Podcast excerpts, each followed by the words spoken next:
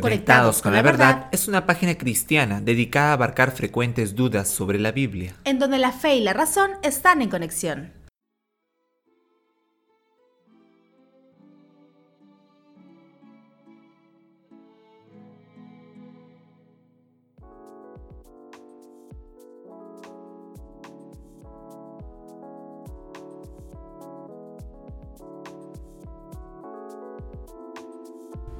Hola, ¿qué tal amigo que nos escuchas en Conectados con la Verdad? El tema del día de hoy es ¿qué no deberíamos decir al evangelizar? Aquí quien te habla, tu amigo John. También tu amiga Keila.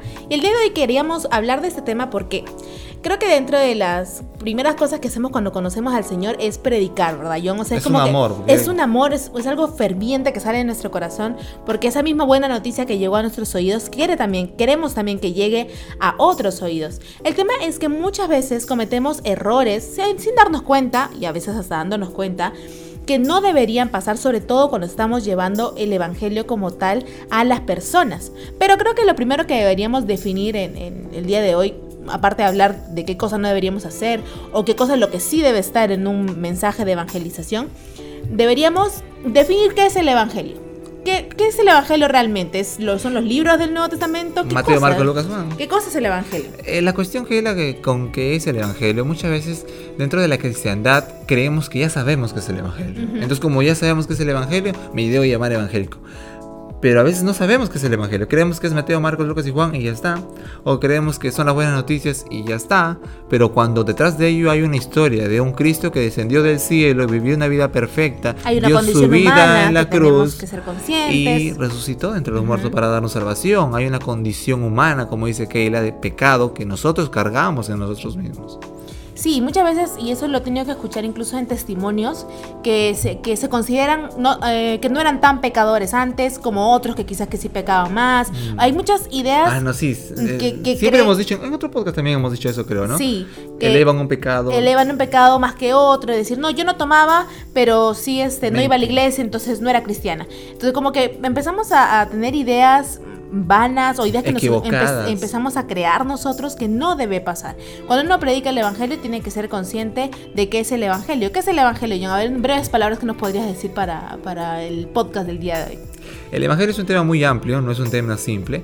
Como decía un pastor, el Evangelio es el inicio, el, medio y el final de la vida cristiana. Muchas veces creemos que no, ya, eh, en principio sí creen en el Señor y ya, ha ido más. No, ese es el cimiento de nuestra fe, el Evangelio. El Evangelio podemos resumirlo en el hecho de que somos pecadores por naturaleza y pecamos. Y nosotros estamos, llamémosle, condenados a pecado, a pecar. Y pecamos porque, bueno, nuestra, naturaleza nos incita a eso. Entonces, hay algo dentro de nosotros que nos incita a pecar. Y hay, pero también hay otra persona llamada Dios. El Dios que está sobre todo en los cielos es un Dios muy santo que odia y repudia el pecado y también Dios odia al pecador. Muchas veces se ha dicho, ¿no? Que ah, Dios ama. En la Biblia, sí, sí, sí. Lo dijo Mahatma Gandhi, creo. Dijo, dicen, no, lo que pasa es que Dios dijo, Dios ama al, pecador, pero y odia, pero no al pecado. Una pregunta, querido oyente. Dios ¿a quién va a enviar al infierno? Al pecado, no. ¿Al, pecado? O sea, al pecado llamado fornicación o al fornicador. Al fornicador, al asesino, a lo, a lo que a la persona que está cometiendo tal pecado. Pero como te digo, son ideas que empezamos a hacernos eh, quizás por conclusiones o por lo que oímos, pero no nos centramos en lo que dice la palabra de Dios, que el Evangelio como tal. Claro, y concluyendo esto que es el Evangelio, de ahí se muestra ¿no? cuál es el único camino Cristo. Cristo es el único camino de salvación que nos mediante Él podemos tener entrada al Padre y obtener la salvación solo por Cristo, no por alguna religión, no por nuestras obras, no por nuestro comportamiento, solamente por, Cristo, por el sacrificio de Cristo, la vida de Cristo. Y de ahí arrepentirnos. ¿eh? Ese es el Evangelio, es algo tan simple que lo hemos llevado a materializar, a decir que Dios te puede solucionar todos tus problemas. Eso, eso sí ya me tiene hasta el Pero sí, lamentablemente es que creo que en parte se combina el hecho de no saber exactamente qué decir al momento de predicar y en su afán de poder llamar la atención, en su afán de que la gente oiga el Evangelio, eh, empiezan a adornarlo de ese tipo de cosas, ¿no? Hermano, el Evangelio no necesita que lo adornes. o sea, el regalo de Dios de la salvación no necesita que le pongas este, luces y, fuegos artificiales para que la gente lo tome en cuenta. eso lo hacen porque quieren forzar la conversión de las personas. O, quieren utilizar el sentimentalismo muchas como, veces. Claro, como ven que les dicen algo y no, no ven nada, entonces quieren forzar, quieren meter testimonio, meter cosas cuando no. El, Evangelio es simple, mira, cree en el Señor Jesús y arrepiéntete de tus pecados y eres salvo. Y ya. Y ya. Es algo simple. A veces nos, hacemos mucho un mundo, ¿no? Un, un, mundo para poder predicar algo tan sencillo. Así que ya para entrar a ese podcast como tal, quisiera dar cuatro ejemplos, John, que yo sé que son muchos más, pero cuatro nada más para poder volver esto un poquito más ameno, errores comunes a la hora de evangelizar. El primero de ellos es el de dar testimonio, dar el testimonio, lo que lo conocemos como experiencias, quizás... Tu experiencia propia con Dios. Experiencia propia con Dios. Y muchos dicen, no, pero ¿qué tiene eso de malo? Que los demás vean el poder de Dios. Sí, o sea, está bien que, que nosotros hayamos vivido y el Señor haya tratado con nuestra vida de X manera, pero ese no es el Evangelio, esa no es la finalidad de evangelizar. Que Dios te haya sanado a ti de alguna enfermedad, llámese cáncer, sida, que haya restaurado tu familia, etc., no indica que Dios tenga que hacer eso con todas las familias y con toda la gente para que venga la fe. Y no necesariamente las personas que te están escuchando van a pasar por la misma situación que tú. A veces uno mm, como que empieza a verse envuelto en el pensamiento de la gente, ¿no? A veces las personas para poder captar la atención eh, tratan de utilizar casos de la vida en que los demás se sientan identificados, llegar al sentimentalismo y se terminan acercando, llorando eh, al escuchar la palabra de Dios. Pero no fue al escuchar el Evangelio, John, sino fue escuchar una historia de vida. Y, después cuando viene Es como ver una película de drama, ¿no? Y llorar. Obviamente vas a llorar. ¿Y qué pasa? Mi ejemplo, ¿no? Esa persona supuestamente, entre comillas, se convierte porque escuchó el testimonio de un ex brujo, un ex homosexual, viene a la iglesia y después de un tiempo se aparta. Y decimos, ves, se apartó. Güey, o sea, creo que ni cristiano fue. No, nunca. Eh, ¿Ves? Entonces.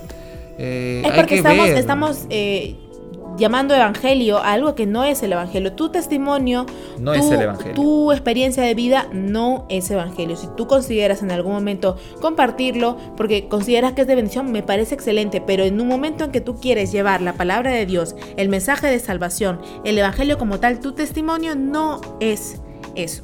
Tu testimonio, querido amigo, no va a salvar. Tu testimonio no le va a abrir el entendimiento. Ya, lo que sí les va a salvar es las buenas nuevas de que Cristo vino al mundo, murió por los pecadores y para que todo quien él crea no se pierda más tenga vida eterna. Ese es el mensaje tan simple que lo como dice que él hace un ratito lo decoramos con tantas cosas ponemos tantos adornos que en realidad no necesita, hermano, no necesita. El Evangelio como tal es tan puro, es suficiente, no hace falta que le pongas más cosas. Dentro de los errores, el segundo punto. El segundo punto es el crucial, creo yo, es eh, no dar el Evangelio. Sí, ya explicamos qué es el Evangelio. Explicamos, pero es un punto que es no damos el Evangelio. Muchas veces decimos, hermanos, vamos a un aire libre o vamos a evangelizar eh, a los enfermos, a los hospitales, y el deseo está bien, pero el punto está que yo digo, se han dedicado tiempo, han dedicado tiempo a leer el, por lo menos los evangelios para ver cómo yo puedo evangelizar, o leer hechos para ver cómo los apóstoles, evangelizaban. Cuando uno analiza los hechos y ve los discursos de Pedro, de Pablo, ellos no hablaban de prosperidad, ellos hablaban de que Cristo murió y resucitó, predicaban al Cristo resucitado. Pero ahora no se predica eso. No, empiezan a hablar del apocalipsis, empiezan a hablar de que el fin del mundo, de la ropa, empiezan a hablar de si eres drogadicto, ah, ese es el tercer punto. Pero empiezan a hablar de que, de que los drogadictos, que si tú tienes problemas, que si tú estás aquello, perdón, pero ese no es el evangelio. Ninguno de esos temas son del evangelio. Entonces, si tú vas a ir a, a, dar un mensaje de vida a las personas, sí, está bien, pero no digas que eso es el Evangelio porque no es el Evangelio. Entonces, cuando Cristo descendió y murió y dio su vida por su gente, hizo para que tú fueras a contar lo que Cristo hizo en la cruz por nosotros, no para que cuentes tu testimonio. En el tercer punto, quizás vamos a agarrar un poquito de carne, John, porque vamos a hablar de algunas veces que he visto en redes sociales y videos que dentro de los evangelismos en la calle empiezan a darse, entre comillas, o lo que ellos conocen como manifestaciones del Espíritu Santo. Empiezan a hablar en lenguas, A danzar. a, danzar, a profetizar y hay un descontrol. Que Un incluso, desorden. un desorden que incluso el mismo Pablo en la carta de- primera de Corintios habla que ni siquiera dentro de la congregación debería ocurrir, ni siquiera dentro. Entonces, ¿qué más aún afuera en donde estamos Sí, a la vista sí, de todas sí. las personas? Entonces, más bien, en forma de testimonio deberíamos mostrar orden cuando llevamos la palabra de Dios, sea donde sea que estemos llevándolo, hermanos, quizás a la casa de un hermano, a un parque, a un hospital, siempre mostrar orden y siempre llevar el Evangelio, que es lo único que salva. Y como cuarto punto, claro que no es el último, este, mencionamos a Dios muchas veces como la solución de todos nuestros problemas. El mensaje barato y simple que se les da a la gente y la gente se lo come es eh, vengan a Dios que Dios te soluciona todos tus problemas. Si estás separado de tu familia, Dios te une tu familia. Si estás enfermo, Dios te sana. Si no tienes plata, no tienes trabajo, Dios te da plata y Dios te da Si estás deprimido, Dios hace al hombre feliz. Entonces, ese, ese es el mensaje que queremos dar, John. O sea, queremos presentar a Dios como un aladino con su lámpara, en que la gente acude a Él solamente para problemas. O sea, Pero y eso a veces pasa, que la, a veces alrededor de la gente que conocemos como cristiana, ¿por qué ha venido el evangelio? No, porque estaba con cáncer y vine. Ah, ya. Y, y Dios, y Dios me sanó. depresión y vine. Ah, ya. Y porque tu- tuve depresión y, y yo aquí cantando los coritos soy Ahora soy feliz. feliz, ¿no? Entonces, Y, y- y vine aquí porque Dios restauró mi familia. Ya. Obvia por un minuto los beneficios de Dios, pero yo te pregunto, ¿tú amas a Dios por lo que Él es o por los beneficios que Él te da? Dios no vino a morir por ti a la tierra para que tú te sanes de tu enfermedad, ni para que salgas de tus problemas, ni para hacerte feliz. Porque ni siquiera los cristianos vamos a pasar el resto de nuestras vidas acá todo el tiempo, las 24 horas felices. Entonces dejemos pues de dar ese tipo de mensajes al momento de llevar la palabra de Dios. Llevemos la palabra de Dios. En ninguna parte la Biblia ni Dios nos, nos promete eh, felicidad, al contrario, nos dice que muchos serán los problemas y las dificultades que tendremos que atravesar en la En tierra. el mundo tendréis aflicción, pero confía yo he vencido al mundo, Entonces, dijo Cristo. ¿por qué? eh, ¿De dónde sacamos ese mensaje, ¿De esa teología de que Dios va a ser feliz? Yo creo No que es de un versículo mal interpretado y sacado de contexto que dicen todo lo puedo en Cristo que me fortalece. Que no tiene nada que ver. No tiene pues, nada que ver, hijito, con que no puedas abrir un- una lata de leche. Entonces dejemos de hacerle creer a las personas que Dios es la solución, porque ese no es el mensaje, ese no es el Evangelio, y eso no es lo que lleva a las personas a salir de su muerte y a encontrar la vida en Cristo Jesús. Es más, yo creo que eh, sí, el Evangelio es la solución, pero el mayor problema que tenemos, que el mayor problema que tenemos es con Dios, es el pecado que mora en nosotros. Así, Así que es. ese es el mayor problema, por eso Dios envió al Salvador, a Jesús. No envió a un millonario para darnos millones de dineros, ni a un médico para sanarnos todas nuestras enfermedades. Los apóstoles se enfermaron, eh, Pablo murió decapitado, Pedro murió de cabeza, así que no creas que porque eres cristiano te va a ir bien. Cristo mismo dijo, si alguno quiere ser mi discípulo, niéguese a sí mismo, tome su cruz y sígame. Eso no indica que me va a ir bien. Entonces, para terminar este podcast, yo quisiera dar un tipo de manual, por así decirlo, de cómo predicar realmente el Evangelio. Como experiencia personal, creo que cuando era muy adolescente me costaba mucho iniciar, eh, no sabía qué decirle a las personas cuando quería predicar. No sabía si preguntarle quizás por su, por su vida, si se siente feliz, si se siente triste, si está enfermo sano, o de qué texto utilizar, de qué forma meter quizás el tema de la palabra de Dios. Porque no estaba segura, quizás en parte de mi inexperiencia o falta de interés por buscar algún versículo de la Biblia, hacía que no supiera exactamente qué decir cuando tenía que predicar. Es por eso que el día de hoy quisiéramos dar una pequeña lista de cuatro puntos que no debe faltar nunca en tu prédica cuando quieres llevar el Evangelio de Dios. John, ¿tú qué opinas de eso? Por ejemplo, de que a veces las personas no saben qué decir, quieren con todo su corazón predicar la palabra de Dios, pero no saben qué decir realmente. Mira, yo he sido testigo de eso varias veces, que hermanas aún mayores de edad querían, mano, vamos a ir a evangelizar, quieren ir a predicar, quieren ir a predicar, porque está en ellos el deseo de, de ir a buscar a los perdidos. ¿No? De ir a predicar así como Cristo lo hizo y quieren hacer eso, ¿no? Y gloria a Dios. Y está bien, es un buen deseo para ir, sea de ancianos, lo he visto, he visto en jóvenes, lo he visto en niños que quieren ir, genial. Pero también es la pregunta que hacen, ay hermano, no puedo porque me da vergüenza, no sé, tengo el deseo, pero no sé qué decir, no sé qué hacer.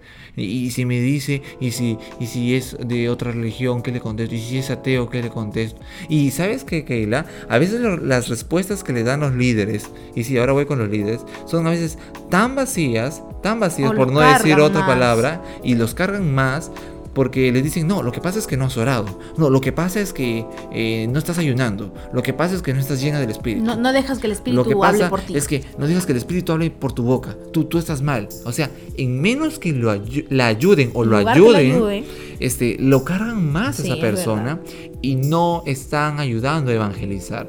Mira que uno de los puntos que hoy en la cristiandad del siglo XXI, de América Latina, para, para añadir más, está faltando a la iglesia es maestro nuestro como talón de Aquiles, lamentablemente, ¿no? Lamentablemente es nuestro talón de Aquiles que nos falte maestros y yo creo que deberíamos pedir al Señor que nos envíe maestros, no, no, no, no, no de Europa, sino que capaz levante maestros aquí de entre nosotros de habla quechua, de habla hispana, peruanos, bolivianos, entonces que levante a, a maestros de las escrituras que sepan defender la fe cristiana y que enseñen a los demás, a las personas que quieren llevar la palabra de Dios, pero quizás no tienen las herramientas, los textos, la forma, la manera en que ellos puedan hacerlo. Eh, hermano, si usted quizás es, su caso el que estamos comentando ahora, no se sienta mal si lleva uno, dos, tres, cuatro años dentro de una congregación y no está o no se siente listo, preparado para predicar o siente que sus predicos quizás le falta algo, no se sienta mal. El mismo Pablo eh, cuando recibió ese contacto directo con Cristo, cuando tuvo esa experiencia con Dios, pasó muchos años para que él todavía pudiera predicar y convertirse en el líder que él fue. Incluso eh, está entre 15 y 17 años, según los historiadores, pero y según la Biblia también, pero el hecho es que no fue algo de la noche a la mañana. Y no es algo que pase solo eh, simplemente por querer. Uno puede querer muchas cosas, pero también está en nosotros el buscar información y prepararnos. Una vez le preguntaron a un pastor, ¿qué pasaría si tuvieras tres días de vida? ¿Qué harías en esos, tres últimos días de tu vida? Él dijo, bueno, eh, me preparo dos días y un día voy a predicar. ¿Se dan cuenta? Hay que darle importancia a la preparación. No porque no, es que yo no voy a ser pastor, ¿para qué voy a prepararme? No. No, no, no, no. es que yo soy mujer, ¿para qué voy a prepararme? No, mujer, prepárate, por favor. No tiene nada que ver, seas joven, anciano, niño o niña, mujer o hombre, seas pastor o no seas pastor, tienes que prepararte para ir a predicar. Es más, Pedro dijo que alguien nos van a pedir razón de nuestra fe. y, que estemos preparados, para responder. ¿Cómo yo voy a estar preparado si ni siquiera quiero buscar más de... Investigar, leer más sobre la palabra de Dios, sobre lo que significa la palabra de Dios y cómo debemos aplicarla el día de hoy nosotros. Entonces, por eso es que hemos hecho una pequeña lista de cuatro puntos que no deberían faltar cuando tú evangelizas. Quizás ya normalmente has predicado, sea públicamente o a una persona nada más, pero vamos a mencionarte esos cuatro puntos que quizás te pueden ayudar a enriquecer, a mejorar o a estructurar tus prédicas de evangelismo. El primer punto es dar a conocer la gravedad de su pecado. ¿A qué, queremos decir con eso, John? Yo creo que a veces las personas y aún nosotros mismos como cristianos erramos cuando decimos que sí y, lo, repetimos, creo que ya lo hemos repetido, lo recalco, el hecho de que este, ponemos en grado ciertos pecados. Pero hay algo que estamos perdiendo de esencia no sabemos quiénes somos nosotros. Muchas veces decimos, no, lo que pasa es que yo quiero buscar a Dios y quiero conocer más de Dios y quiero acercarme este año 2019, quiero acercarme más a la presencia de Dios. Una pregunta, ¿cómo tú te vas a acercar a Dios si tú primero no te conoces? Mm. Si tú no sabes cuán pecador eres, cuán sucio eres, si tú no conoces tus debilidades, tus pecados ocultos, entonces ¿cómo quieres conocer al santo de los santos?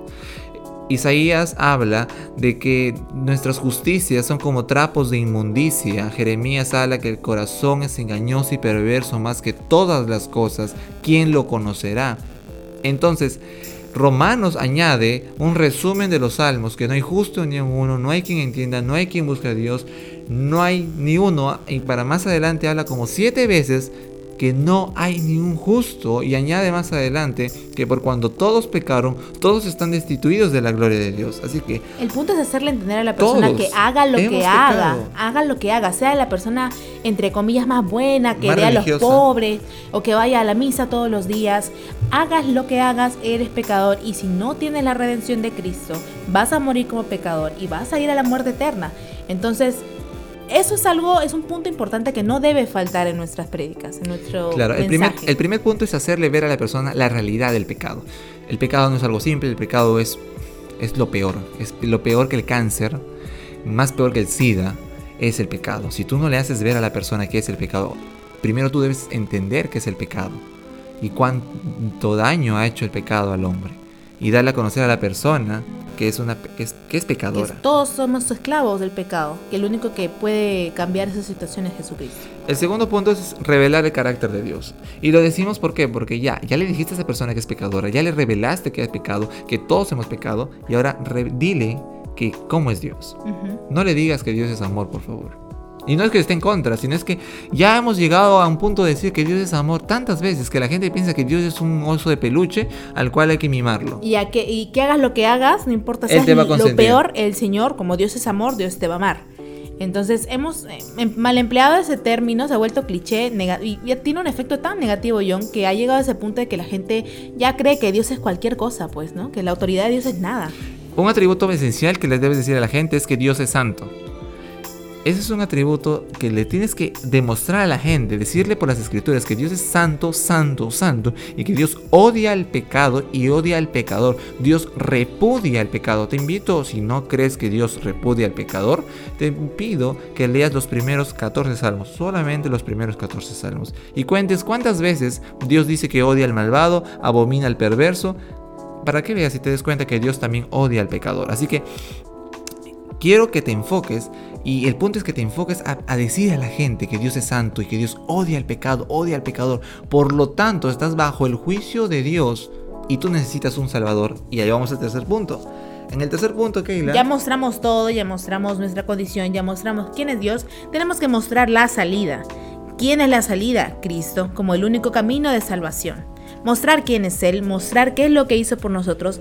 En el caso de, nuestro contexto, aquí en Lima, Perú es, un, eh, Perú es un país de por sí muy católico, en que la Semana Santa se celebra mucho. Todas las personas saben quién fue Cristo, todas las personas saben que murió Cristo en una cruz, que resucitó, pero quizás no saben realmente cuál es el significado de la muerte y resurrección de Cristo. Entonces, explicar que era necesario que eso pasara, que era profético que eso pasara y por qué eso pasó para que podamos tener nosotros la salida a una muerte, de la muerte eterna a la vida, que fue esa la misión de Cristo al venir por nosotros. Y como cuarto punto es hacer un llamado de arrepentimiento. No, no te estoy diciendo que le hagas un llamado adelante. No, no te estoy diciendo que le hagas que repita la oración. No, no te estoy diciendo que digas que eh, repita tus palabras. O que dejes que Dios entre a su corazón. Amigo, abre tu corazón. No, amigo, esa oración, esa frase no es bíblica, no es cristiana, no sé de dónde viene. Los llamados tampoco son cristianos. Este, obligar a las personas prácticamente a que pasen adelante y que reconozcan que son pecadores tampoco es cristiano, no lo vemos en la Biblia, entonces... Mm, Así no hicieron los apóstoles en Hechos, te recomiendo que leas todo Hechos si quieres saber más cómo evangelizar. Pero para finiquitar el Punto 4, que hacer un llamado al arrepentimiento es que le digas al pecador, acércate a Cristo, arrepiéntete de tus pecados, cambia de vida y obedece todo lo que Cristo dice en su palabra. Nada más. Déjalo a Él, con Dios, deja que el Espíritu Santo haga su obra. Tú no vas a salvar a nadie, escúchame algo. Cuando usamos una usamos mal la frase que cuando decimos vamos a salvar a las almas, vamos a, no, no, no, tú no salvas a nadie, hijito tú no salvas a nadie. Tú vas como instrumento de Dios a hablar. Y a, Dios, Dios es el quien salva. Es más, cuando dijo Dios, id y hacer discípulos a todas las naciones, Él no dijo id y anda salva. No, no, no. Dijo anda y haz discípulos, que es muy diferente de ir a salvar. Cristo ya murió y salvó a los que tenía que salvar. Tú no tienes que salvar a nadie. Tú solamente tienes que ir a predicar y esa palabra que tú prediques, el Espíritu Santo va a hacer algo en la vida de cada persona. Así que de esta forma nos despedimos de ustedes, mis hermanos y amigos que nos escuchan a través de la página de Conectados con la Verdad, que nos escuchan gracias a Spotify, a YouTube. A Instagram también tenemos ah, cuenta. ajá, en, en, Instagram y en Facebook también que tenemos personas que nos están siguiendo. Esperamos que haya sido de utilidad y para terminar queremos leer un pequeño pensamiento, frase, ¿verdad John? Y cito, el dueño de un prostíbulo no peca menos que un predicador que no entrega el verdadero evangelio. El prostíbulo es tan ruin como la iglesia de un falso predicador. Cita de Martín Lutero. Así que hermanos, esforcémonos por llevar el Evangelio, el verdadero Evangelio de Dios, a oídos de las personas y será Dios quien la lleve hasta sus corazones. Dios le bendiga. Hasta la próxima amigos.